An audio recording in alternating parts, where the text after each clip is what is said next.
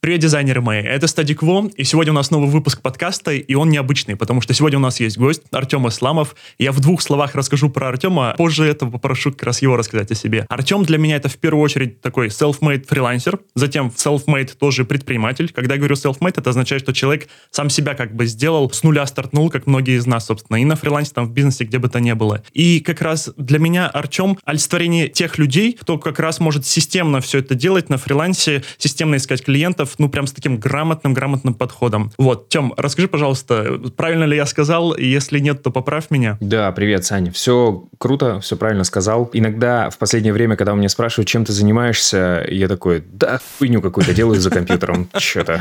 Ну, не могу объяснить, чем я занимаюсь, реально. Ну, потому что э, в последние там полгода у меня несколько раз сменялся фокус вид деятельности, поэтому пока еще не устаканилось. Вот. Но в целом ты правильно сказал, я начинал как фрилансер. Я вообще начинал как предприниматель, предприниматель, потом был фрилансером, потом снова переключался в режим предпринимателя. И этот, эти режимы у меня все время пограничны. То я выстраиваю системный бизнес, нанимаю команду, делегирую все процессы, то я вообще уйдите все, и, типа, я сейчас все сам сделаю, и с клиентами работаю, и их клиентов ищу и так далее. Ну, то есть, я постоянно то в одном, то в другом режиме. Угу.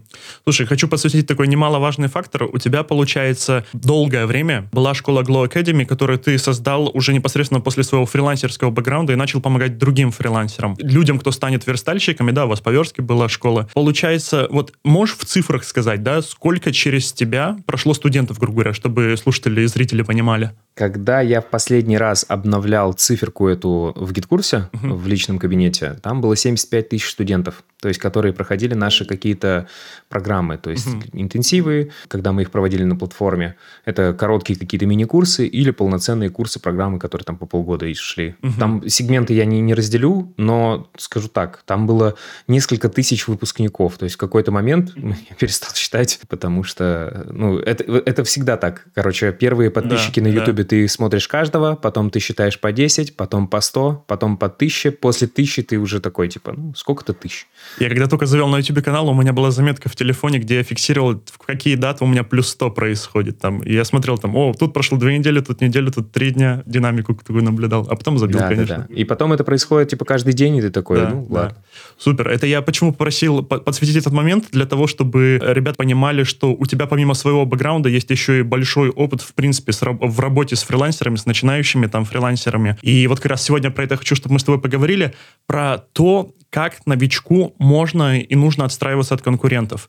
Потому что вот самая, наверное, одна из самых популярных штук, которая возникает там на эфирах, на стримах, где бы то ни было, а вопросы от дизайнеров, в частности, от начинающих, это э, как быть? Конкуренция же капец. Вот скажи, пожалуйста, как ты считаешь, действительно ли на самом деле конкуренция вот в сфере айтишной, давай вот так, айтишно все это обернем, потому что дизайн, верстка, в принципе, плюс-минус одно и то же. Как ты считаешь, так ли это на самом деле? Э, ну, короче, если говорить как бы со стороны, то со стороны кажется очень сильно большая конкуренция. Типа, вот заходишь на фриланс фриланс-бирже, там вот эти сотни откликов, угу. заходишь в интернет, там везде реклама этих курсов, вот их штампуют пачками этих специалистов, и все выходят как на подбор угу. и занимают свое место типа в, в рынке. И как будто бы в рынке тесно. Но на самом деле я скажу так, как человек изнутри, я очень хорошо вижу настоящую конкуренцию. Растет ли она со временем? Она растет, но она растет соразмерно, так скажем, объему рынка. Конкуренция становится выше, а снижается порог для входа, из-за этого растет конкуренция. Да? Ну, условно,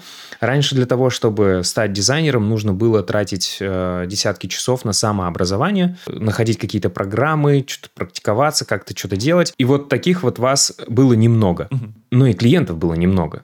Да, мало кто понимал, зачем им сайт, зачем им оформление карточек на Wildberries, да, и так далее. Не было самого Wildberries. И со временем становится все проще и проще войти в тему, войти, только войти на порог. Угу. Порог стал ниже э, первоначально, из-за этого стало больше начинающих. Но и заказчиков стало больше, охренеть во сколько раз. Типа сейчас все постоянно, регулярно пользуются услугами фрилансеров. Угу. Поэтому рынок растет, количество исполнителей растет, и в целом исполнителей стало больше. Только количественно стало больше людей. Качественно да, ничего да. не поменялось. То есть всегда есть спецы, которых передают из рук в руки, которых ценят и с которыми, у которых очередь там на две недели вперед, на месяц вперед, у кого-то закрывается сразу сезон типа заказчиками, да, там сезон до следующего отпуска. Угу. И вот таких исполнителей, их всегда немного. Заходишь на фриланс-биржу, вот тебе 100 откликов, там 70 из них отправил бот, угу. 20 сгенерировала нейросеть, да, и типа несколько только адекватных чуваков. И все равно в итоге э, вместо того, чтобы искать на фриланс-бирже, идешь по знакомым и говоришь, есть знакомый дизайнер, надо задизайнить там лендинг. Есть знакомый разработчик чат-ботов, капец, как нужно сейчас бота собрать, не могу найти нормального исполнителя. Угу.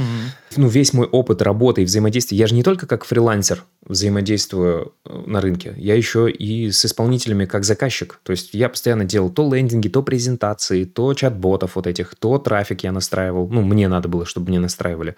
Я постоянно то и дело сталкивался с исполнителями, и там постоянно вот эта вот болезнь новичков. Первые новички сыкуют назвать цену нормальную, поэтому гасятся, когда надо сказать цену и сроки. Часть новичков придумывает себе портфолио и пытается там напиздеть три короба, чтобы просто ты как бы взял их. И есть, ну, есть адекватные чуваки, у которых всегда занято. Из-за этого, из-за этого я, я так скажу, короче, конкуренция стала, ну, людей стало больше в нише, заказчиков стало тоже больше. Войти в тему проще, да, обучиться, понять какие-то первые базовые азы угу. стало проще. Ну и заказчиков стало как говна за баней. Вообще очень да, много. Да. Ты как раз очень верно подметил, на примере, разбирая на примере фриланс-биржи, насколько ты считаешь это релевантный вариант вот для того, чтобы как раз получить первый заказ, найти первый заказ, потому что многие шарахаются как раз, потому что заходят на биржу, такие видят, тут вот чуваки откликаются, у одного 100 отзывов есть, у другого там рейтинг, третий 10 лет на бирже. Угу. Да. А у меня 0 отзывов, 0 рейтинга да. и, и нет аватарки. Вот как быть в такой ситуации? Как бы ты поступил, если бы вот тебе нужно было стартовать сейчас, и вот перед тобой эта биржа? Да, я бы точно не шел на биржу. Говорю за себя угу. и за таких людей, как я. Вот есть, я понял, что есть разные типы личностей, раз, разные люди, все по-разному взаимодействуют с другими людьми. Есть люди, которые любят общаться с другими людьми, есть люди, которые, наоборот, гасятся, не любят. И раньше я пропагандировал, что, типа, не ходите на фриланс-биржи. Прям вот отговаривал новичков идти на фриланс-биржи. Сейчас я не так категоричен, я говорю так. Если вы видите, и вас это пугает, и вам это не нравится, не идите на фриланс-биржу. Там есть много исполнителей, которые вот заточены под работу на фриланс-бирже. Это массовая, поточная, очень дешевая работа, выжигающая довольно, да, на старте. Но если, допустим, у человека нет никаких развитых коммуникативных навыков. Он боится идти общаться вживую, он боится э, предложить знакомым и так далее, то для него фриланс-биржа там потолкаться локтями немножко в начале для того, чтобы разогреться и разогнаться и набрать рейтинг, это вполне себе нормальный вариант. Угу. Единственное, что когда человек идет на фриланс-биржу, стоит понимать, что там количественное должно перейти в качественное, но это не сразу.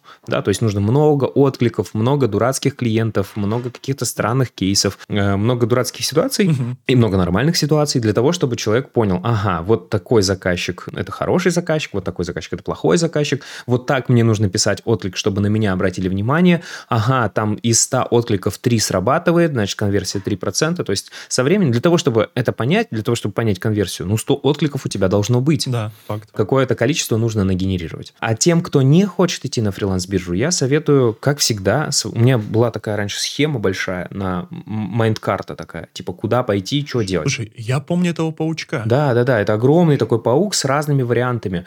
Мне нравилось собирать именно вот в такие схемы, потому что на одном листе все сразу видно, наглядно и понятно. И у меня там разделение было такое. Поработать руками и поработать головой. Вот поработать руками – это фриланс-биржа, отклики, вакансии, делать, делать, делать, делать, делать, делать, делать, взбивать масло, да, для того, чтобы выжить. Есть история про поработать головой. Это когда ты придумываешь такую схему, чтобы клиенты тебя либо сами находили, либо ты их находил каким-то необычным способом, либо ты шел искать клиентов туда, куда все сыкуют идти искать. Вот угу. так.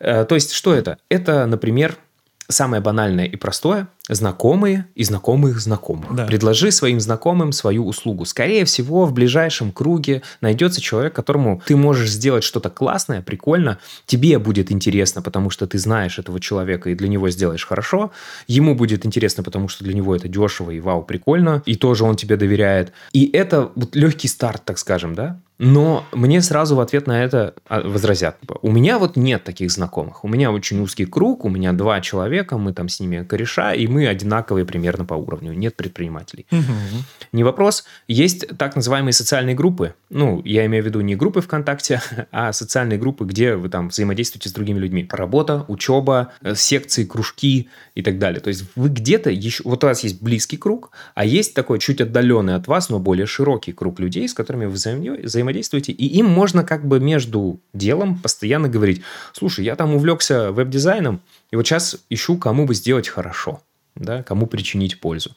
Эта штука работает вообще, ну, типа в 90% случаев это работает, потому что когда я проводил всякие движухи, сейчас не провожу, когда я проводил всякие движухи для фрилансеров, мы сбивались в кучку, и я говорил, а теперь пошли все по знакомым, и знакомым знакомых. Вот сыкотно, неприятно, больно, страшно. Давайте сделаем это и просто по приколу посмотрим, что получится. Ну, типа, и половина людей из этой гонки выходит э, с э, первым заказом. Да, он за какие-то смешные деньги, кто-то вообще делает бесплатно. Но это результат, и люди такие типа, о, Первый заказчик. А я думал, что первый заказчик это капец, когда типа трясутся коленки, потеют ладошки. Если я провалюсь, меня сожгут. Нет, это приятная работа со своим знакомым, какой-то интересный, прикольный проект, на который потом, да, в, буд- в будущем ты посмотришь и скажешь, «Пф, что это за санина. Да-да-да-да-да. Да, э, но сейчас это прям то, что нужно. Под уровень, под навыки. Следующий способ – это так называемый партнерский маркетинг. Вообще с- самая рабочая схема – это вот дизайнер-верстальщик. Мгм. Да, все мы знаем, что для того, чтобы сайт получился, нужно сначала, чтобы дизайнер задизайнил его внешний вид, а верстальщик написал код для того, чтобы этот сайт работал. И мы делаем Pen, Pineapple, Apple Pen, и получается офигенная схема взаимодействия двух самых близких по производственной цепочке людей. Вот есть производственная цепочка, да, это тексты, прототипы, дизайн, верстка, посадка на движок там, и реклама. И вот в этой производственной цепочке дизайнер и верстальщик – два самых таких мощных звена и очень близких друг к другу. И они могут друг другу постоянно подгонять клиентов. Пришел клиент к верстальщику, просит сделать лендинг, а верстальщик в дизайн вообще не умеет. И он передает заказ за процент своему там партнеру-дизайнеру. Или наоборот, к дизайнеру пришел заказчик, задизайни мне сайт, Ага, а почему эта картинка не нажимается в браузере? А, то есть нужно написать код какой-то. Ну, дай человека, который напишет этот код. Там все происходит настолько прозаично и легко и просто, очень нативно, я бы сказал. Вот реально, у дизайнера заказчик, у него очень яркая потребность в том, чтобы заверстать это все красиво и хорошо. И он такой, ну, у тебя же есть по-любому спец, дай рекомендацию. Потому что заказчику идти на фриланс-биржу, разбираться с ТЗ, как найти хорошего исполнителя, на чего еще обращать внимание, а как его работу проверять. И вот это вот все ему нахер не всралось. И он такой, блин, дай мне хорошего спеца. И дизайнер может дать спеца. Ну и, соответственно, что нужно делать новичку? Надо обзавестись знакомыми дизайнерами и говорить, слушай, я могу на каких-то, ну, там, выгодных для тебя условиях заверстать твои заказы. Ты проконтролируешь, если все ок, давай поработаем. И вначале не страшно работать за какие-то смешные деньги. Не страшно вообще. Типа там сам факт денег, он важен, что вы получаете, да, для мозга закрепления, вы получаете деньги за свою проделанную работу. Это важно. Но вообще количество денег не критично на старте. Да, всем насрали в башку этими 100 тысячами рублей на старте. Можно вычистить это говно и как бы адекватно посмотреть на реальность. На старте небольшие деньги – это очень хорошо. Вообще, в принципе, сам факт денег – это хорошо. Любых. И вот я бы рекомендовал вот эти два пути, они самые простые, самые легкие. Это просто запартнериться с дизайнером, чтобы он тебе за процент подгонял заказчиков. То есть пришел заказчик, заплатил там 5000 рублей за верстку, вот ты тысячу передаешь дизайнеру. Дизайнеру хорошо на кофе, тебе хорошо, потому что у вас связка произошла вот эта вот партнерская, и ты получаешь какие-то деньги за какую-то работу. Есть еще такой hard level для тех, Давай. Которые, ну, у которых звенят яйца в штанах, короче, которые могут. Это неочевидная схема, но она супер рабочая, подтвержденная мной и многими моими э, друзьями, знакомыми и учениками. Мы такие думаем. э, так, у меня клиенты это предприниматели, всякие те торгаши на Wildberries, э, всякие инфобизнесмены. Вот им постоянно на, на большой, ну так на постоянной основе в большом количестве нужны какие-то лендинги, там дизайн карточек или что-то еще Да, такое. да. И где они водятся? Ну, они тоже самые прошаренные, они тоже все время где-то учатся. Я пойду туда, где они учатся. И я попаду с ними в общий чат. То есть за меня, вот автор вот этого курса, например, там, по он за меня отсеял самую там платежеспособную аудиторию. Они заплатили ему кучу бабок, чтобы попасть к нему на обучение. И я тоже заплатил деньги, Да. как бы как рекламный бюджет. То есть для меня участие, для меня как для фрилансера, участие в курсе для предпринимателей – это как бы рекламный бюджет, который я трачу на свою рекламу. И в процессе я очень ненавязчиво знакомлюсь со всеми и узнаю, какие у кого проблемы, кому с чем нужна помощь. Может быть, я могу посоветовать им дизайнер, как раз с которым я до этого договорился за процент. Может быть, я им свои услуги могу предложить. И самое главное, пойдя на какой-то курс, надо выбраться на сцену. Всегда есть такая возможность, типа, расскажите о себе. И вот это надо заполнять прям полностью. Надо говорить, я разработчик или я там дизайнер, я делаю то-то, ко мне приходят тогда-то, когда нужно помочь с тем-то, я помогаю таким-то людям, таким-то людям, а вот таким вот не могу помочь. Ко мне можно прийти с этим, вот с этим, а с этим нельзя. И вот это все расписываем. Если есть возможность взять микрофон, говорим в микрофон это на зуме там или на офлайн мероприятии. И все. И у всех в головах, в записной книжке и вообще в целом связывается такая такая ассоциация, что Тема – это про разработку там, или Тема – это про Телеграм, или там Тема – это про дизайн. Да-да-да. Вот этого нужно добиваться. Можно начать с каких-то мелких курсов, да, но надо понимать, что там как бы чем ниже порог для входа, тем менее платежеспособные там могут быть клиенты. Uh-huh. И вышка – это просто ходить на всякие мастер-майнды, наставничество, коучинг, не с целью пройти, а с целью найти там себе клиентов. Я недавно общался с парнем, который заплатил за свое обучение 50 миллионов рублей, он занимается э, оборудованием, короче, для заводов. Он продает, профессионально подбирает оборудование для заводов. Но он по факту, у него цифры огромные, договоры вот такенные, а он по факту фрилансер. Угу. То есть он чистой воды фрилансер. Он один находит оборудование, подбирает его и там контролирует, чтобы оно было доставлено. Все.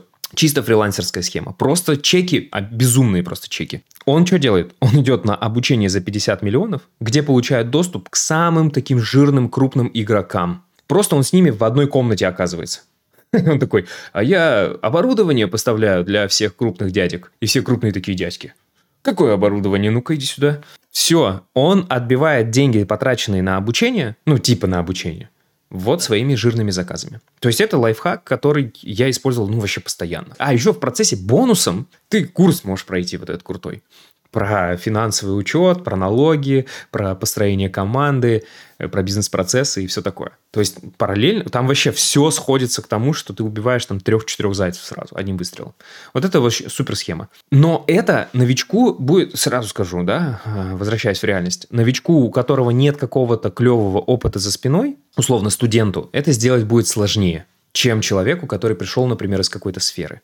Но фрилансеры-новички – это же не обязательно студенты. Угу. Это могут быть люди, у которых есть хороший опыт жизненный какой-то или профессиональный за плечами. Это может быть профессиональный бухгалтер, который заколебалась перекладывать бумажки и хочет стать дизайнером и видит себя в этом. Вот у нее есть бэкграунд. Она вообще-то шарит там за бухучет, за МСФО и вот эти вот всякие штуки. Угу. И она идет на курс, очень по понятным предлогам, да, типа я бухгалтер, иду на курс, тыры а сама на самом деле дизайнер. Троянский конь. Слушай, ты вот сейчас говоришь про чаты, параллельно вспоминаю все чаты, в которых я состою, вот с курсов, предпринимательский, нетворкинг просто. Ни в одном не было такой ситуации, чтобы кто-то не спросил рекомендацию дизайнера. Да. Вот вообще ни в одном из них. Там, чуваки, а у кого есть менеджер по продажам? Быстро нужно нанять. Да. Парни, а посоветуйте какого-нибудь э, техспеца для GetCourse а. Быстро. Или там, э, дайте, пожалуйста, контакты человека, который аватарку там, там сделает. Ну, то есть, это постоянно. При этом никто по башке не дает тем, кто, вообще. кто типа говорит, у меня есть или я могу. То есть вообще никаких проблем. Вот. И все понимают, что туда приходят за заведением новых связей, в том числе, ну, вот этих знакомств. Вот то есть на старте я бы э, новичкам рекомендовал действовать неординарно, но быть готовым к тому, что если ты выбираешь неординарный метод, он работает тоже не сразу, как и все. Угу. Сработает со временем. Он может как принести сверхрезультат, так и сверх ничего. типа это тоже надо понимать. ну, ничего не потеряешь в худшем случае-то. И да, еще вот э, такая штука. Тоже хотел вот всегда э, где-нибудь это сказать. Спасибо за площадку. Боюсь. Короче, новичкам, нет, новичкам надо покупать рекламу. И сейчас я объясню, разверну мысль, короче. Давай. Вот что отличает новичка, который не покупает рекламу, от того, который покупает рекламу. Тот, который не покупает рекламу и никак себя не рекламирует за деньги, он рассчитывает на какой-то органический прирост. На сарафанное радио от своих старых клиентов, на то, что его карточка как фрилансера на фриланс-бирже будет виднее и заметнее остальных сама да. по себе, или за счет отзывов, или за счет рейтинга, или за счет портфолио. Но он никак не управляет этим органическим ростом. То есть сегодня густо, завтра пусто. Мгм. Вообще бесконечная проблема любого фрилансера, не только начинающего. Она решается, когда у фрилансера появляется рекламный бюджет, статья на рекламу. Все, раскрою секрет, не буду раскрывать имя, но покажу схему. И даже название фриланс-биржи не буду говорить. Чувак, мой выпускник, но очень хороший мой друг. Он получает заказы, поднимая свою карточку на фриланс-бирже за деньги. Ну, типа там, покупает рекламный блок на сайте, Да, где да. заказчики ищут э, исполнителей. Он кладет туда 600 рублей, к нему приходит заказчик, он снимает объявление, потому что он взял заказчика. Потом, когда ему нужен заказчик, он снова кладет деньги на баланс, появляется... Его карточка появляется первой среди всех. Для этого ему не нужен, типа, пипец какой рейтинг и отзывы. Ему не нужно заморачиваться SEO и прочими всякими там колдовствами. Не надо настраивать никаких ботов, не надо никуда спамить. Он просто кладет деньги на баланс, поднимает свою карточку самый верх, находит там испол- э, заказчика, становится его исполнителем и снимает объявление. И пропадает с этой главной страницы. Все. Он, он мне говорит, я когда, говорит, это узнал, я, говорит, я все, я, говорит, вообще перестал что-либо делать. Я, говорит, могу два часа оформлять кейс на Behance. Я могу его там как-то пытаться всех друзей, чтобы они лайкнули, чтобы моя карточка там как-то, кто-то где-то меня, чтобы нашел на Behance. Типа я два дня оформляю там это все красиво, расписываю. И нет, говорит, клиентов оттуда. Ну или там один-два в месяц. Утром кладу деньги на баланс на, на, на фриланс-бирже, поднимаю свою карточку, вечером я уже с клиентом общаюсь. Типа, и что я выберу? Конечно же, я выберу, типа, за деньги продвигаться. Но это ни в коем случае не реклама вот этих услуг биржи, ни в коем случае. Это просто реклама подхода вот этого. Когда я плачу за то, чтобы клиенты меня увидели. Ну и как бы никто не отменял свой сайт-портфолио и любую рекламу, которую вы можете откручивать на себя. И Реклама в Яндексе, раньше была в Гугле еще. Э, Это может быть какой-то таргетинг, например, там в СНГ он еще доступен там в Инстаграме, например, или где-нибудь еще. Мгм. В России, ну это ВК. И причем исполнитель, который один раз получил вот так вот через платную рекламу клиента, у него нейронная связь сразу срабатывает, что типа я трачу деньги на рекламу, они возвращаются в виде клиентов. И я управляю этим процессом. Типа я нажал на рычажок, реклама остановилась, все, клиентов нет. Мгм. Нажал на рычажок, клиент есть. И когда эта связка упрочняется в голове, это фрилансер, который всегда с клиентами. И, и вот, ну, типа, что является определяющим коэффициентом успешности, так скажем, трамплином вот к э, регулярным заказам, это регулярная реклама. Это, прикинь, если бы, допустим, там Джобс с Возняком или Кока-Кола, когда они свой напиток сделали, такие, ну вот мы сделали клевый напиток, типа, сидим, ждем, когда его будут покупать, да? Да, сейчас к нам зайдут в гараж, и все узнают. Да-да. У нас проходимая очень улица. Я году в 17 или 16 не помню, я занимался оформлением групп ВК. Ну, тогда это было более-менее там популярно, там Вики-разметка, если помнишь, была такая хитрая. Да, да, Вот. конечно. И я это делал достаточно неплохо, и вот как раз то, что ты описал, это прям под каждым словом подписываюсь, потому что я клал в рекламный кабинет 500 рублей, ну, точнее, не 500 рублей, там клал, допустим, 2000, но я знал, что когда я потрачу 500 рублей, с большой вероятностью у меня появится клиент. И я, собственно, ложил 500, вынимал там 3000. Ну, мне не совсем нравилась математика и чеки, поэтому я забил, но это был управляемый. Слушай, это э, не, не вне зависимости от среднего чека, это механика, которая работает. Да, То есть ты да. вкладываешь 500, получаешь 3000, это нифига себе возврат. Да, бьется. Ну и типа для старта, для новичка это вообще прям офигенно, это огонь. Ну и дальше, да, типа вытекающая из этого рекомендация. Все время на голой рекламе сидеть, ну, не обязательно. То есть органика начнет подтягиваться, когда у вас есть рекламный бюджет. Я помню, что это в сайтах тоже так работало. Заказчик покупает, покупает рекламу в Яндекс.Директе, покупает. У него посещаемость сайта из-за этого бешеная, и он в SEO начинает выползать Да-да-да-да. вперед. И я такой, а, это так работает? Типа от посещений, типа лезет вперед, короче, по ключевым словам, прикинь. Несмотря на то, что это платно было в начале. Да, это платно, но сайт поднимается в бесплатных показах, да. Клево. И у фрилансера топливо для новых заказов – это кейсы, портфолио, да, то есть если у тебя есть портфолио, то тебя выбирают еще и еще. Простой пример. Недавно я заказывал прототип сайта, искал исполнителей, и я нашел исполнителя, у которого 429 там работ в портфолио. Как я понял, что их 429? Он их нумерует. То есть он говорит, работа номер один, номер два, номер три, номер четыре, номер пять. И ты понимаешь, я листаю его группу ВК и его телеграм-канал, и у него просто каждый, каждую неделю появляется один или два новых кейса. И это просто, и он нумеруется, то есть 430, 431, 432. Я у него заказал, я стал там 434. Все, у него железобетонно закрыт вопрос доверия. Ну, то есть к новичку же обычно низкое доверие, да, Да, потому да. что, ну, а вдруг ты не справишься, вдруг ты не сможешь. А тут 430 клиентов уже ему сказали «да», перевели ему деньги, доверились и сделали. И все, и у меня а, вообще ноль сомнений. Заметь, нет отзывов, то есть он не публикует никакие отзывы, никого не достает ни видео отзывами, ни текстовыми. Угу. Он просто говорит, я сделал вот это, я сделал вот это, я сделал вот это 56 раз, я сделал вот это 57 раз, и это как вода камень точит, типа, постоянно. Да-да-да. Вот откуда взять вот эти 430 проектов? Ну, для начала их нужно там через рекламу ты их достаешь, а потом оформляешь. И потом это начинает работать как кумулятивный эффект, короче, накопительный. Угу. И после этого, когда ты поднимаешь цену, ты говоришь, ну, я 100 проектов уже сделал по такой цене, вот я сейчас поднимаю цену, и это адекватно. То есть там нет вот этого, знаешь, синдрома, когда, когда ты, ой, ну нет, я, не, я сейчас подниму цену, и все разбегутся. Да, да, да, да, да. Так что, короче, связка такая. Находим сначала знакомых, знакомых знакомых, делаем первые работы, чтобы появилась хоть какая-то, хоть какое-то портфолио. Потом начинаем партнериться со всеми там смежными спецами, которые могут тебе приносить клиентов. Потом идем на курсы для того, чтобы там а, завести связи и стать своим человеком для заказчиков. Ну и потом вкладываем деньги в рекламу с первых заказов а, для того, чтобы появились новые клиенты, новые кейсы в портфолио. И за счет этих кейсов в портфолио ты постепенно набираешь вес. Огонь все большое, что прорезюмировал, потому что я вот только сейчас хотел спросить, э, на каком этапе лучше как раз вкладывать деньги, ведь когда ты гол как сокол, типа, даже там 500 рублей касается. Не, когда денег нет, да. Зубы продавать не надо. Слушай, а как было у тебя? У меня вот примерно так и было. То есть первые заказы это знакомые. Mm. Вообще я сначала делал все для себя, для своих проектов. Потом я начал делать для знакомых, с которыми проходил курс.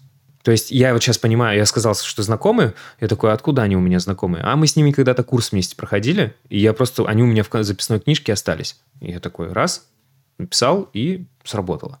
Потом, когда я получил первые деньги, я сначала, естественно, все потратил, типа вообще ничего не отложил на рекламу, и попал в эту бесконечную петлю, когда типа новый заказ нужен для того, чтобы оплатить какие-то уже обязательства, да, а я беру новый заказ для того, чтобы покрыть э, как-то свой текущий заказ, вот так вот, скажем, временно текущий заказ. Потом, когда я научился более-менее регулярно доставать клиентов через знакомых, через сарафанное радио, через вот эти вот курсы какие-то, мастер-классы бесконечные, на которые я ходил, угу. я понял, что можно новых клиентов находить тупо через рекламу. И я все, я начал, я сделал лендос, и открутивал на него RSA, ну, рекламная сеть Яндекса. Mm-hmm. Ты до этого говорил про то, что вот разным людям разные штуки идут, кто-то, допустим, там интро, кто-то экстраверт в плане там коммуникативных навыков и так далее. И вот как раз э, та модель, про которую ты говорил, вот они, мы с тобой сидим, твой, твои первые заказы это как раз вот окружение какое-то, ближнее, не ближнее было. Мои первые заказы это как раз фриланс-биржа, потому что я ссал и думал, что мой уровень, ну, такой-сякой, не буду пока высовываться, пока вот анонимненько поработаю. И, ну, сработало как бы. Не могу сказать, что на 100% это рабочий способ для всех, и абсолютно согласен с тобой в том плане, что надо прислушиваться к себе, пробовать и какой-то отклик получать, что заходит, что не заходит. Но вот мы с тобой два живых доказательства, что обе стратегии работают. Да, да. И поэтому я в самом начале сделал оговорку, что типа я раньше пропагандировал, что только мой способ работает, а потом я понял, что не, оказывается, другие люди есть, и я их не могу заставлять идти там продавать, когда они хотели бы тихонечко сидеть за компьютером и делать свою работу просто. Угу. Вот насчет того, как получать первый заказ, окей, разобрались. Допустим, уже есть какие-то клиенты, уже какие-то работы в портфолио, и ты понимаешь, что все, это какая-то долгосрочная перспектива, все хорошо, хотелось бы в этом развиваться. Как можно дистанцироваться от остальных дизайнеров. Ведь помимо тебя, ну, фрилансеров, ведь помимо тебя еще куча таких же специалистов, которые делают то же самое, и надо же как-то это, как завещал Джобс, э, different. Да. И вот это вот все. Да. Э, для того, чтобы отличаться, э, я уже на самом деле подвел к этому плавно. Я когда сказал, что заказы, которые вы получаете с рекламы, нужно обязательно упаковывать и складывать где-то, угу. желательно везде складывать, да, везде оставить. Ну, то есть все площадки, которые вам доступны, по ним, по всем нужно раскидывать все то, что вы сделали в формате ко мне пришел тот-то, задача была такая-то, я ему сделал так-то, потому что я считаю, что нужно было сделать вот так и так. И получилось вот, посмотрите. Угу. Вот если в таком формате описывать свою работу, накапливается вот этот самый капитал, профессиональный капитал, да, основываясь на чем я называю цену, да, я уверен в своих навыках, потому что я сделал 150 работ до этого. Угу. Как люди узнают, что я сделал 150 работ до этого? Они заходят на мою страничку ВКонтакте, а я там, ну, типа, на борде покатался, да, например. И ну, клево, научишь.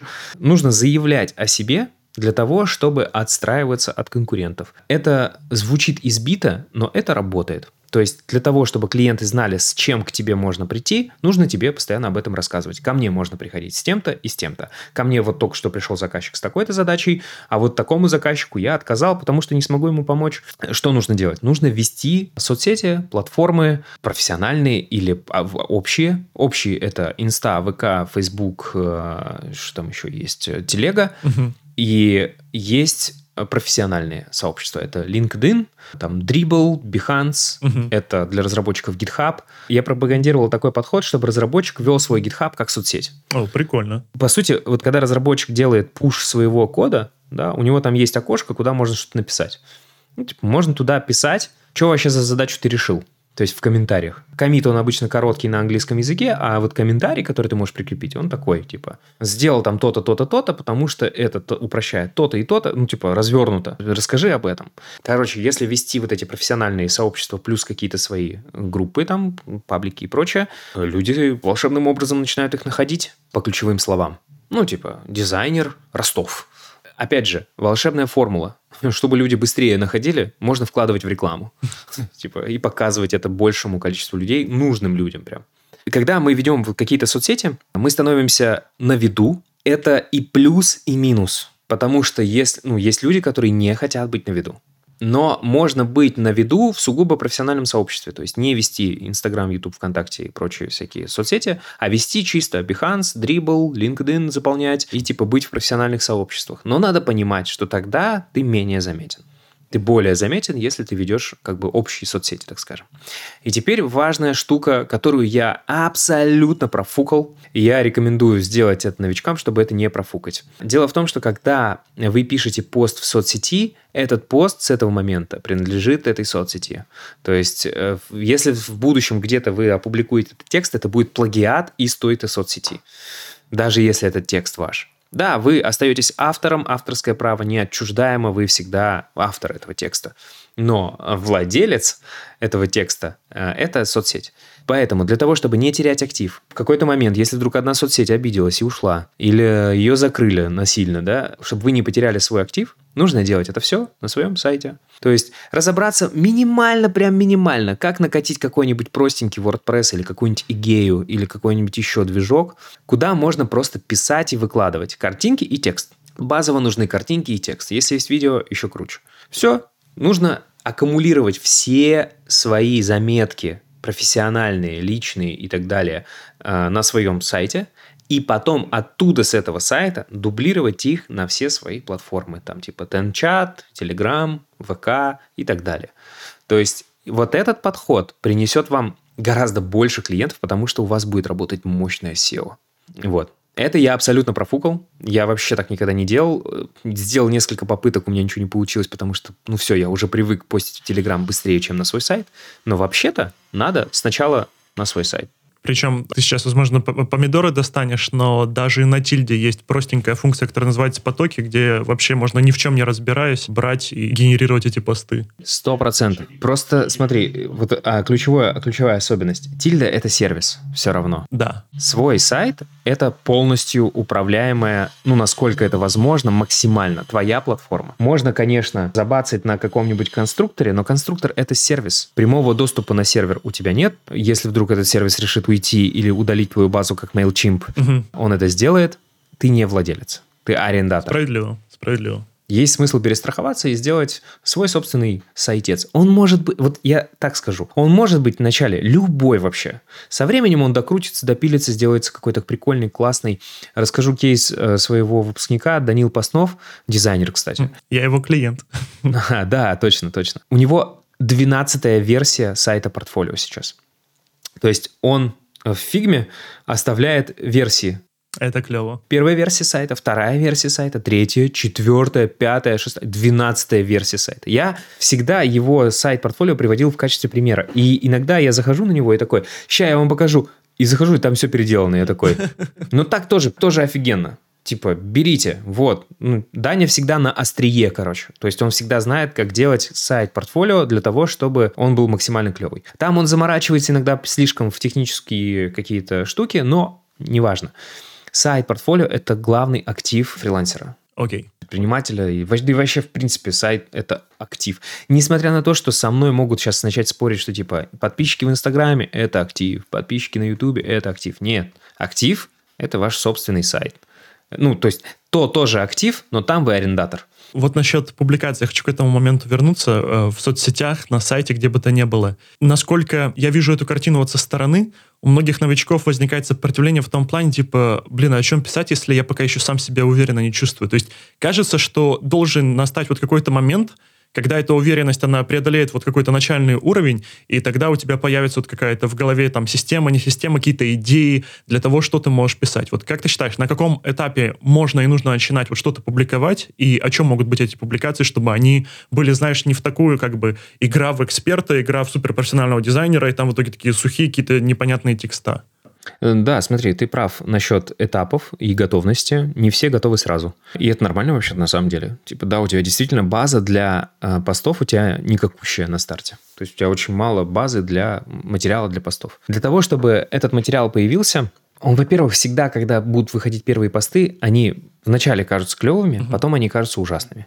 Почему идея переносить все свои старые посты из какой-то соцсети на свой сайт, например, ужасна? Потому что в процессе тебе придется соприкоснуться со всеми твоими ужасными текстами и постами. На момент их выхода они были хороши. Потом они уже, так скажем, не канают. Проблема типа о чем писать и что писать решается, когда материала так до хрена, что он из тебя вываливается просто, из ушей течет. В каких случаях это бывает? Когда у тебя очень много работы, угу. и когда у тебя очень много необработанного материала вокруг. Сейчас попробую донести мысль. Okay. Когда мы учимся, у нас очень плохая насмотренность. Мы не разбираемся в нюансах, мы не можем отличить хорошую работу от очень хорошей.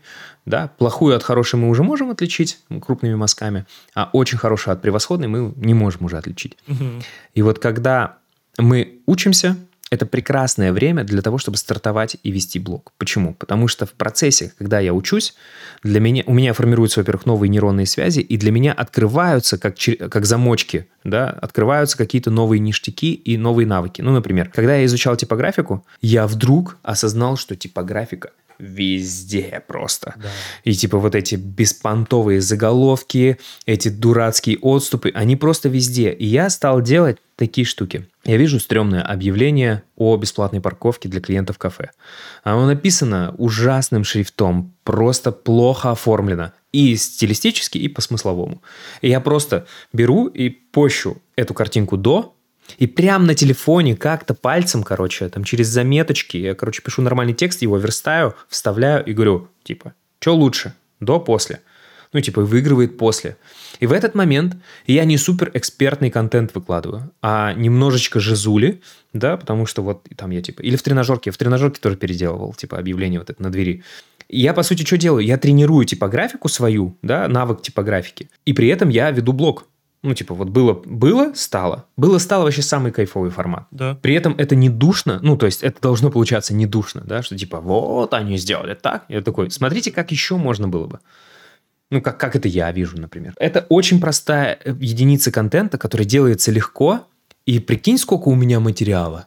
Да, если я взял это как рубрику, у меня этого материала будет как говна за баней. Типа, очень много, реально. Соответственно, у дизайнера что это может быть? Это куча некрасивых сайтов, которые есть в интернете, которые можно переделывать в соответствии с той новой фишкой, которую ты подсмотрел на каком-то ролике на Ютубе или на новом обучении, или тебе подсказал там твой наставник, когда разбирал твою работу. Угу. Материала для э, постов бу- будет много, если начать воспринимать все как материал для постов.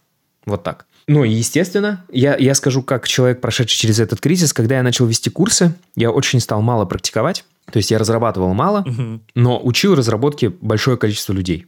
И типа эти люди уже пошли работать и пилить там какие-то сервисы, сайты и так далее. А я пилил их мало. И в какой-то момент я такой, да господи, про что записать-то новый видос? Да не про что вообще. То есть нет материала у меня. Ну, решалось на самом деле тем, что я мог брать работы студентов и разбирать их. То есть дальше прокачиваться как преподаватель и типа разбирать их. Но мне было прям грустно, потому что я хотел как разработчик написать о чем-то новом, но у меня ничего нового не было, потому что было очень мало практики. Соответственно, если у человека много практики и много работы, всегда есть материал для постов. Теперь по поводу вот этого рубежа, да, когда это. Соответственно, мы определили, что материал может быть любой, и его может быть много, это все вокруг. Накладываем это на свое обучение и получаем ну, типа, куча постов, Ага. которые не в формате, типа, я самый умный в этой комнате, а в формате, смотрите, что я изучаю. Или смотрите, что я изучил, новое увидел, подметил, заметил, хочу с вами поделиться. При этом это каждый раз раскрывает человека с, э, ну, с разных его сторон. Если хочется сделать этот процесс, ну, опять же, если хочется разрешить себе и начать вести контент, его можно вести прямо на очень маленькую группу людей, которые тебя поддерживают. То есть друзья, знакомые, типа, поддержите меня, мне капец как это важно, я еще ни хрена не умею, я очень плохо пишу, я вообще не знаю, что писать. Вы просто ставьте лайки. Типа, мне от лайков становится хорошо. Да, я вдохновлен на новые посты. Все, маленькая группа людей, которые тебя поддерживают на старте, это хороший залог для того, чтобы регулярно выкладывать контент. Синдром самозванца будет преследовать вас все время, потому что вы все время относительно себя прошлого лучше, а относительно себя в будущем вы всегда хуже. И вы всегда смотрите вперед и такие, блин, вот я бы мог вот так-то, а у меня в голове это так идеально, а я почему-то делаю это криво. Это будет всегда, это будет всегда мешать записывать новые материалы, это всегда будет мешать делиться, заявлять о себе, ездить на конференции, выступать как спикер. Это всегда будет мешать. Типа, я вообще достоин выступать перед этими людьми? Нет, я просто обычный э, там дизайнер, я не могу рассказывать про мой подход в, там, в заголовках или там про мой подход в хранении файлов. Хотя на самом деле можешь, потому что, ну, типа, сколько людей, столько и подходов. Важная штука. Как делать easy контент даже новичку, при этом который интересно будет смотреть. Это записывать процесс. И это может быть что угодно. Запись экрана в ускоренном формате, где создается макет в реальном времени. Ой, ну все же увидят, что я гуглю.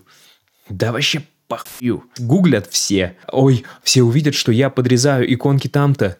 Ну и ладно. Типа, если это учебный проект, подрезай где хочешь. Важно показать, типа, как из ничего появляется что-то, или как из плохого появляется хорошее. Вот это вот как бы прогресс от до к после, он вообще залипательный. Ну, типа, откройте YouTube. Любой процесс, где происходит ремонт в квартире, Вау. Или любой DIY, или любое что-нибудь, что не лекция, да? Вот лекцию слушать тяжело, на нее нужно силы потратить, нужно сесть, разобраться, конспект написать. А таймлапс, ускоренное вот это видео, его просмотреть, ну, вообще легко и залипательно. Ну и, соответственно, как показать, что ты проделал огромную работу? Ну, запиши таймлапс. Насколько это была огромная работа. Как показать, что ты разбираешься? Да? Записывать процесс, показывать процесс. Вот таймлапс, он не, не требует участия э, автора с комментариями. Да, можно не записывать голос, э, если стесняетесь. Но со временем, если захотите показать какие-то детали, почему с вами нужно работать, опять же, отличаться, чтобы от других, начинайте комментировать.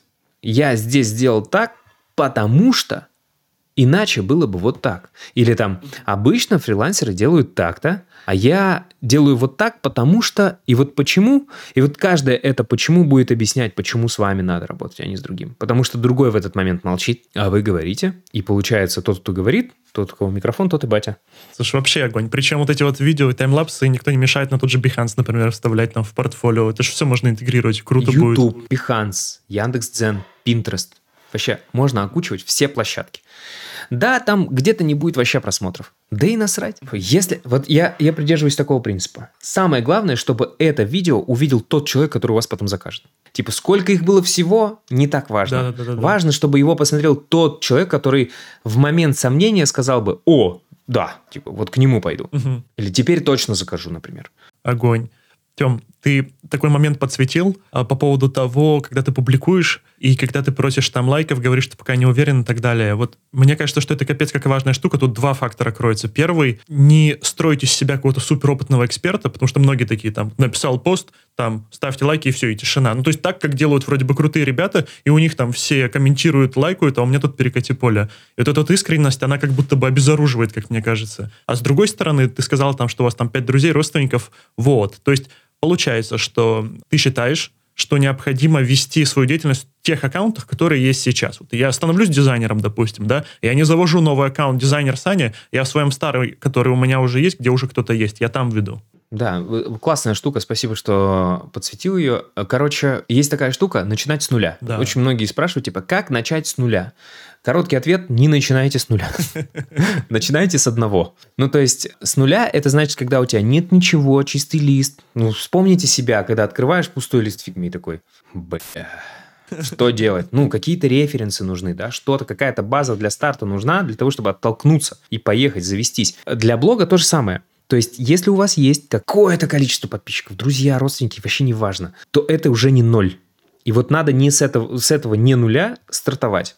Какая разница, что раньше вы писали там про грибы? Какая разница вообще? Типа, вот, все, теперь у вас новое увлечение, и можно его сюда припихнуть. И, соответственно, когда человек говорит, вот я начинаю во фрилансе с нуля, я такой, ну не с нуля, ложку держать умеешь. Типа, что-то с тобой происходило до этого в жизни, что оставило какой-то свой отпечаток, опыт. Соответственно, этот опыт – это твоя база, с которой ты стартуешь. Это всегда база из людей, база из твоего мировоззрения, навыков и знаний, которые ты можешь использовать для того, чтобы оттолкнуться. Мгм. Прикольно, когда человек переходит из одной области в другую. Это вообще самый прикол. Когда у него есть и наработанные связи, опыт, да, в другой сфере, но можно сказать, типа, вот я когда раньше финучетом занимался, там важно было вот это и вот это. А в дизайне вообще-то важно другое. И мне приходится прокачивать вот то-то и то-то. Оп, тебе пост про то, чем отличается твоя предыдущая работа и твое текущее увлечение. Мгм. Все. То есть это накидывать становится проще, потому что когда ты такой, я новичок-дизайнер, и там сверчок такой на фоне. Тр, тр, тр, тр. А вот если я новичок, который перешел из какой-то другой сферы, уже там есть материал. Причем вот, мне кажется, у многих есть такой загон, у тех, кто начинает себя вот искать там в дизайне, верстке, где бы то ни было, уже состоявшимся будучи человеком, да, а не студентом там молодым, у которого бэкграунда жизненного, ну, какого-то глобального нет, да, рабочего особенного. Многие как будто бы вот стараются, наоборот, отрезать все, что было до этого, типа нет, оно не связано с дизайном, оно не связано с профессией, про это не буду говорить. И получается, что мы видим человека взрослого, который просто из ниоткуда появился, и вот он как будто бы вот только сейчас сформировался, только сейчас дизайнер. А что ты делал предыдущие там 30 лет или 40 лет? Вопрос сразу возникает. Хотя это очень интересно. Прикольно, как человек, да, типа из другой сферы перевалился сюда. Да. Короче, люди зачастую воспринимают свои активы как некий балласт, который надо скинуть. Да, да, да. Хотя да, можно использовать их как ступеньку. Типа залезть и через нее уже пойти. да, огонь. Начинайте не с нуля. Важный принцип. Супер. То есть получается, мы разобрались с тем, каким образом, где находить клиентов в зависимости от того, что тебе ближе, не ближе. Разобрались с тем, каким образом можно и когда генерировать посты, генерировать контент, и как этим делом управлять, чем это дело наполнять. И тут я очень важный момент э, хочу подчеркнуть, э, прорезюмировать, может быть, ты подметил, что очень хорошо показывать там процесс, показывать то, что для тебя новое было и так далее. Но чтобы это было, нужно не сидеть на жопе ровно. То есть нужно что-то делать, там вписываться, быть проактивным.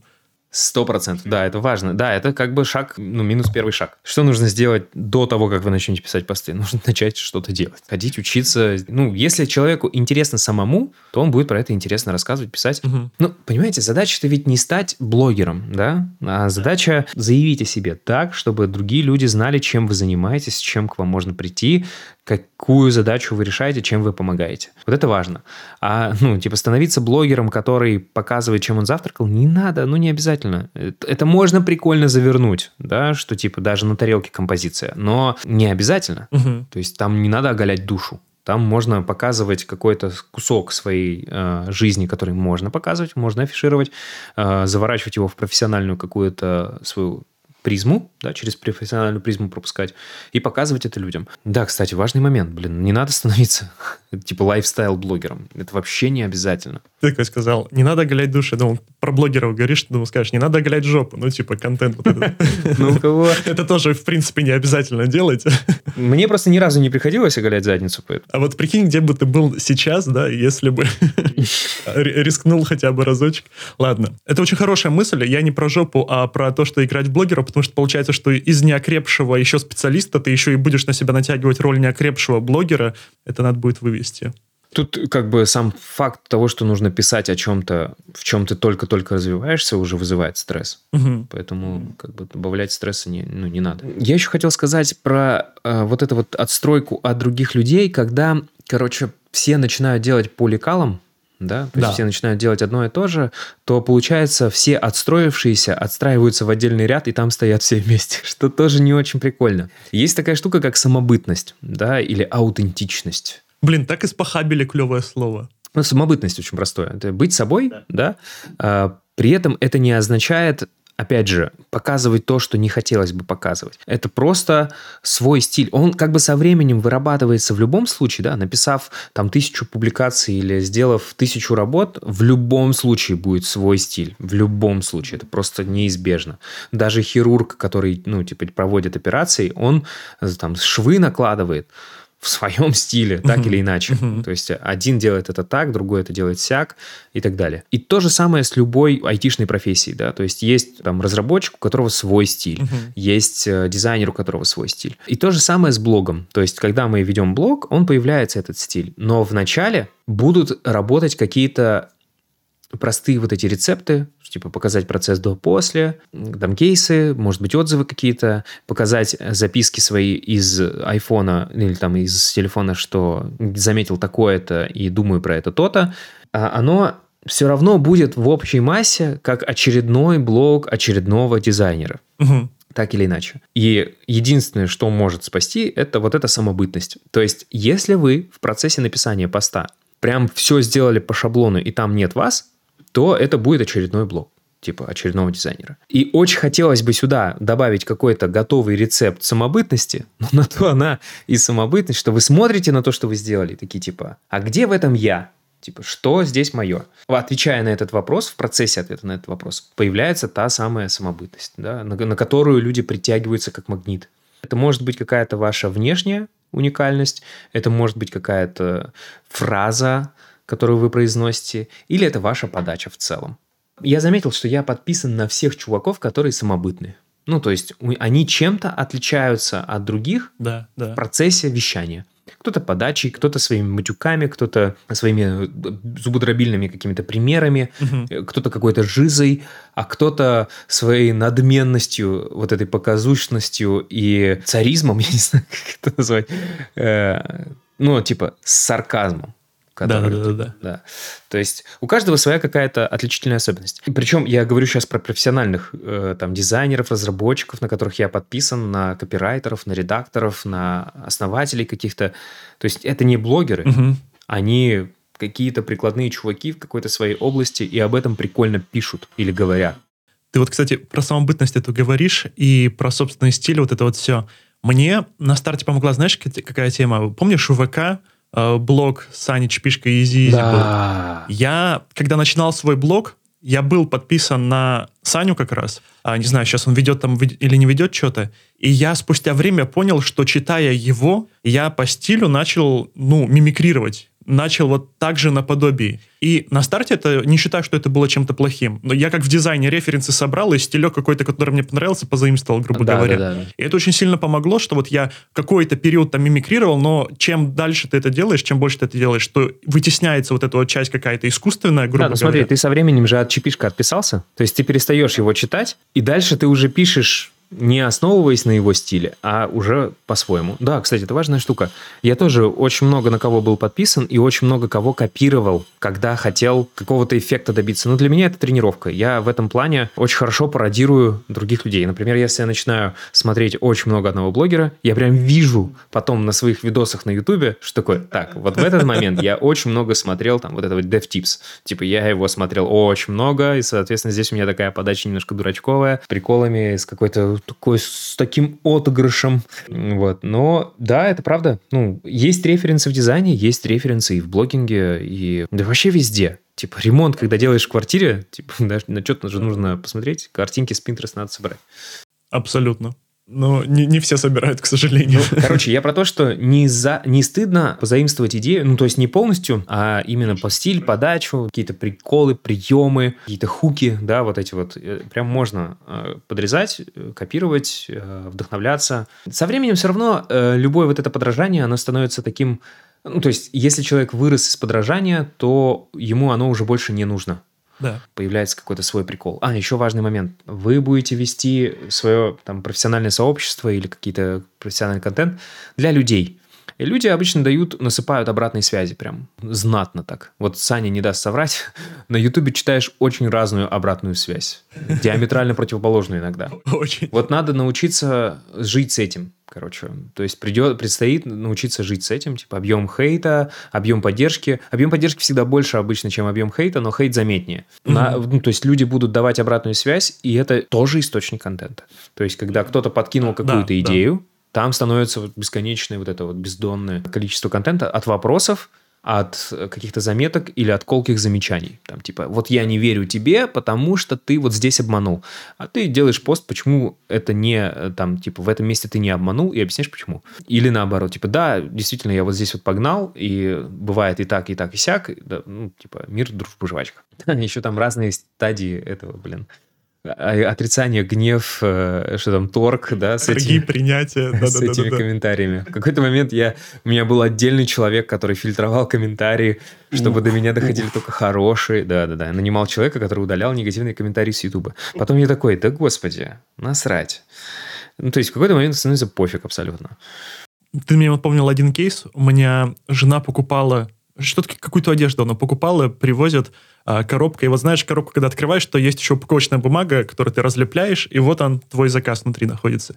И вот чуваки настолько просекли, что это круто, и они эту упаковочную бумагу оформили, ну, обычная бумага, но она принтованная. В качестве принта говняные комментарии из Инстаграма. Mm. Вот вся бумага абсолютно. И это так круто, этим так проникаешь. Блин, красавцы. Так что, да, с этим, с этим можно уметь работать и выруливать даже в свою пользу. Типа, стрёмный фасон. Да, ты считаешь такой? Да, да, да, да, да, да, да. Что так дорого? На кого шьете? Там прям, мне прям, я не знаю, я выкинул, не выкинул, но это настолько прекрасно, что я не хотел. Наверное, выкинул все-таки. Это очень, это очень кайфово. Ну, я тоже использовал э, комментарий как топливо для новых постов, там новых видосов. Да, именно. Потому что люди накидывают. Причем есть такая тема, не знаю в каком направлении, но возьму себя смело сказать, что, наверное, в пиаре, да, что какой-то шум, даже пусть негативный, это всегда лучше, чем отсутствие вообще какой-то реакции. Ну да, да. А, и в плане там виральности, обсуждения, там, ранжирования в интернете тоже это, мне кажется, есть у этого позитивный эффект. Сейчас расскажу прикол один. Когда я запускал курсы, я везде ставил... У меня не было фотографий, я не делал фотосессии. Короче, у меня была одна единственная фотосессия, короче, с красным галстуком в стиле Хитман. Она стояла везде, и, типа, этого было достаточно. И из-за этого, короче, чуваки, которые сливают курсы на торренты всякие, там, на складчины, они стали писать прикольные описания к моим курсам. Сейчас объясню. Там типа Хитман выпустил новый продукт. Там он будет убивать там типа код бесшумно. Там прикупил новый MacBook и микрофон, и теперь поэтому вы будете с наслаждением там что-то типа тыры-пыры. Они писали это так, как мне не писал мой копирайтер, который типа писал описание для курсов. И из-за этого ну, то есть я никогда не катал на них жалоб, потому что они делали очень клевую часть своей работы. Да, они паразитировали как бы на готовом контенте, они зарабатывали на этом деньги, трепыры, но они приводили мне клиентов, которые читали то описание, такими, думаю, ебать, надо идти. И они приходили на платный курс. Я, у меня есть анкетка, точнее была анкетка, когда люди заполняли, ну, по чесноку, анонимно, где вы в первый раз там увидели, услышали, и там много кто увидел, услышал вот с этих вот описаний, с этого, с этого сайта. И, ну, я сам, когда читал, это был кек вообще. То есть мне было не по себе ну, двойственное такое чувство. Вроде как украли мою работу, но так круто ее описали, что ёпрст, держите пять. Я про то, что это же плохо, что меня слили они туда, да? Но я потом я такой подумал, вот чтобы заплатить им за рекламу на таком огромном посещаемом сайте, сколько мне нужно было денег? Нахрена? А они бесплатно это сделали. Ну, типа, взамен на то, что кто-то увидит там мои курсы. Да. Окей. Слушай, вот таких ситуациях же много происходит, когда какая-то фигня случается, но у нее может быть позитивный эффект. И я вот, наверное, научился только года два назад задавать себе вопрос. Не всегда, конечно, это получается, потому что иногда слишком эмоционально что-то происходит. Задавать себе вопрос, типа, что я могу сделать, чтобы вырулить это в плюс? Вот, например, там где-нибудь какой-нибудь негативный отзыв оставили, там поднасрали или еще что-то. Это же капец неприятно. Но всегда вот из этой ситуации можно что-то вырулить. Да, у меня была девочка на курсе, которая, короче, да, до запятых. Просто, ну, типа, везде все, короче, контролировала и смотрела. Где-то не прикрепили материал к уроку, где-то что-то я ошибся в видео. И она была в общем чате в Дискорде. И она все это писала в общий чат Дискорд. Везде. Я такой, господи, я столько ошибок за курс допускаю. Да. Я вообще имею право записывать курсы с таким форматом-то вообще. А там, знаешь, типа опечатка в видео, потом я типа ее перепечатал, перемонтировал, короче, она такая, я заметила, что там, там, там. И я такой думаю, блин, ну, она, естественно, не с такой интонацией, это я с такой интонацией читал. Она писала это спокойно, типа, вот здесь у тебя ошибка, вот здесь там не хватает материала, вот здесь ты говоришь неправильно, ты сказал вот здесь, что ссылки не бывают с таким атрибутом, я нашла с такой кейс, где есть этот атрибут. Я такой, ладно, А потом я, ну, я хотел сделать ей возврат и выгнать, потому что я такой на эмоциях, типа, блин, как же ты мне поднасрала там в моем общем чате, все думают теперь, что я вообще какой-то мудак. А потом я такой, блин, да ты же корректор, ты же супер корректор. И я нанял ее на работу, и на следующем потоке я, прежде чем выкладывать видео, отправлял его ей на ревью. И она говорила, у тебя вот здесь, здесь ошибка. Я перемонтировал. Вот здесь, говорит, таких материалов не хватает, таких сяких, давай вот это прикрепим. И у нас получился вот такой бомбический, короче, от, полностью отсмотренный, отредактированный курс, вылизанный просто самым дотошным человеком. Вот, это вообще супер. Меня тоже это триггерило там первый год-два. У меня как-то быстрее, наверное, принятие получилось. А потом я понял, блин, это же, получается, люди добровольно мне помогают, санитары, так сказать. Время да? свое тратят, да? Да, да, да, да. То есть, блин, я им спасибо сказать должен. Это клево, согласен подытожим, завершим таким вот вопросом, таким моментом. Вот представь себе такую максимально утрированную ситуацию, что вот ты, Артем, вот у тебя есть какой-то бэкграунд, но он вообще не дизайнерский, или, ну, вообще не в той сфере, в которой ты хочешь начать фрилансить. У тебя нет опыта, у тебя нет того социального капитала, который есть у тебя сейчас, нет тех софт-скиллов, которые есть у тебя сейчас, ну, именно такие узконаправленные фрилансерские, и ты хочешь стартовать. То есть максимально такой Артемка интроверт. Вот давай, что бы ты делал для того, чтобы взять первый заказ и начать раскачивать всю эту лодку? Ну, сложно. Ты у меня забираешь все самое мое. самое мое-мое. Схема такая, типа, сделать знакомым, пойти на фриланс-бирже, завести там аккаунты, понять, как это работает, типа, работает ли это вообще, завести небольшой бложек, в котором я бы писал заметки по пути. Ну, типа, когда я разбирался в теме. Ну, по сути, на самом деле так и получилось, когда я занялся Телеграмом. То есть я вообще хер с горы в Телеграме, в Телеграм-тематике. Да, да. И, типа, первые свои заказы на закупки я получил просто потому, что все время рассказывал, как я, как, как я что-то замечаю в Телеграме, ну, там, типа, при закупке рекламы. Какие есть подводные камни, на чем можно обжечься и так далее. То есть я бы делал это, закупал бы рекламу на, напрямую, напрямую на свои услуги. Типа, помогу вам с тем-то и тем-то, обращаться ко мне можно тогда-то и тогда-то, и с тем-то, и с тем-то. Да, да. Ну, короче, алгоритм такой. Первое, знакомые знакомых. Второе, готовые площадки с заказчиками. Это типа фриланс-биржи, всякие службы заказов, там вот эти Яндекс услуги там и так далее. Это небольшой блок, в который пишутся заметки по пути своего профессионального развития. Так как я знаю, что это работает, я бы еще подключил партнерскую сторону по-любому. То есть у кого я могу взять клиентов за деньги? Кто мне может дать клиентов за деньги? Просто потому, что они у них есть. И, ну и, и, и вложить в рекламу, в прямую рекламу на свои услуги. Все. То есть вот эта отправная точка, вот этого достаточно будет. Звучит легко, но на самом деле это месяцы работы, причем не очень приятные, когда ты много тратишь усилий и внимания, энергии, а взамен получаешь какие-то незначительные результаты, небольшие. То есть, ну, но это вот алгоритм, скорее всего, по которому я бы действовал в любой сфере. Но все равно надо для справедливости сказать, что я не могу отчуждать от себя те навыки, с которыми я пришел, потому что я начинаю не с нуля все равно. То есть даже если у меня забрать все активы, да, типа все соцсети и прочее, переименовать меня в другого человека, все равно у меня в башке э, тележечка из каких-то из каких-то наработанных вещей. Ну, типа, я знаю, как общаться с клиентами там, и так далее. То есть это, это уже не отнять. И это кайф, потому что если вы научитесь однажды работать с клиентами, угу. все, вы будете с ними уметь работать всю жизнь. То есть такая штука. Да, ее вначале нужно наработать, но когда вы ее наработали, она не отчуждаема. Это как, э, вот опять же, история про то, что сервис может уйти, подписчиков может не быть, заказчики все отвернулись, ушли, вот вы переименовались, но котелок-то на голове, он не отчуждаем. Да, да. Хоть в другую страну уедь. Да.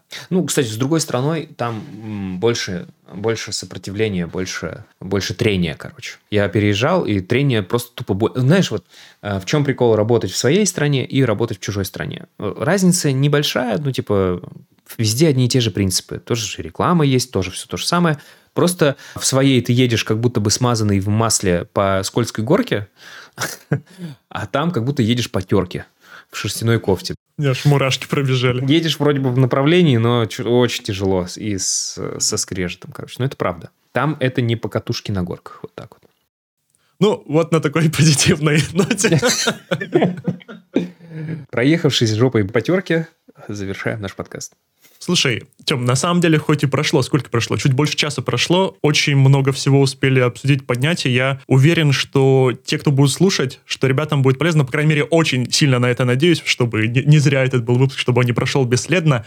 И перед тем, как попрощаться, я вот что хочу попросить. Друзья, напишите в комментах, напишите в комментах, что для вас было инсайтом каким-то, озарением, может быть, просто фишечкой, что для себя вынесли из этого выпуска. Нам с Тёмой будет очень приятно и интересно почитать, чем для вас именно полезным оказался этот выпуск. Мы же для вас записываем, а не просто в воздух. Вот.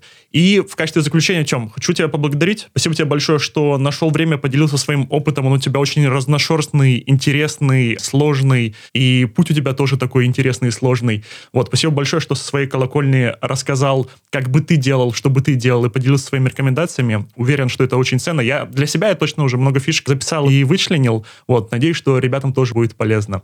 Ссылки на Артема будут все внизу. Подписывайтесь, залетайте. Я сейчас узнаю, какие ссылки указывать, обязательно укажу. Вот, Тем, спасибо тебе большое за этот выпуск. Спасибо, Сань. Пока, друзья мои, увидимся. Пока.